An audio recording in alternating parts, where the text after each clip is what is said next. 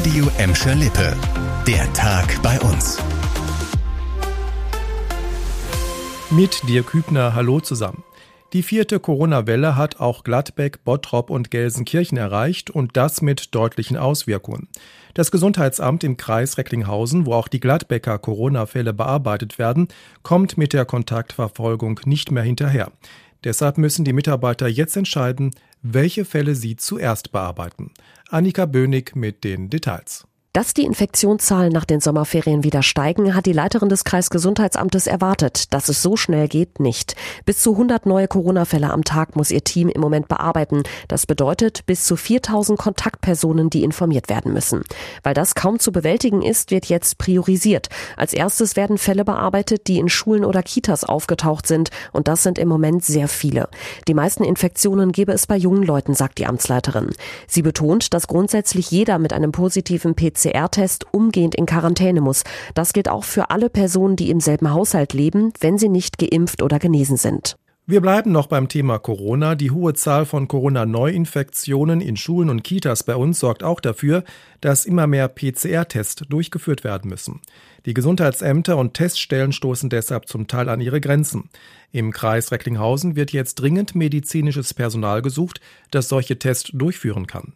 Wer qualifiziert ist und Interesse hat, kann das DRK in Vollzeit, Teilzeit oder auf 450 Euro Basis unterstützen. Bisher wurden die Testteams im Kreis von der Bundeswehr unterstützt, der Einsatz ist mittlerweile aber beendet. Im Bundestagswahlkampf hatte sich heute Nachmittag in Gelsenkirchen Politprominenz angesagt. Die Kanzlerkandidatin der Grünen, Annalena Baerbock, war auf Stippvisite auf dem Heinrich-König-Platz in der Innenstadt. Mit dabei war auch Corinna Hensel. Mit einer guten halben Stunde Verspätung betrat Annalena Baerbock, die grüne Kanzlerkandidatin, hier heute Nachmittag auf dem Heinrich-König-Platz die Bühne. Er forderte zuerst eine Verbesserung des Gesundheitssystems, eine Bürgerversicherung. Dann ging es um soziale Gerechtigkeit, um Kinder und Familien, eine Entlastung zum Beispiel von Alleinerziehenden, mehr Geld für Grundschulen. Und äh, danach ging es um den Bereich Steuern und eine Entschuldung von Kommunen, die sozial schwach sind oder von der Hochwasserkatastrophe betroffen sind. Die Bundestagswahl ist dann am 26. September. Nach tagelanger Hängepartie steht es jetzt fest, Schalke verleiht Armin Harid für die laufende Spielzeit an den Europa League-Teilnehmer Olympique Marseille.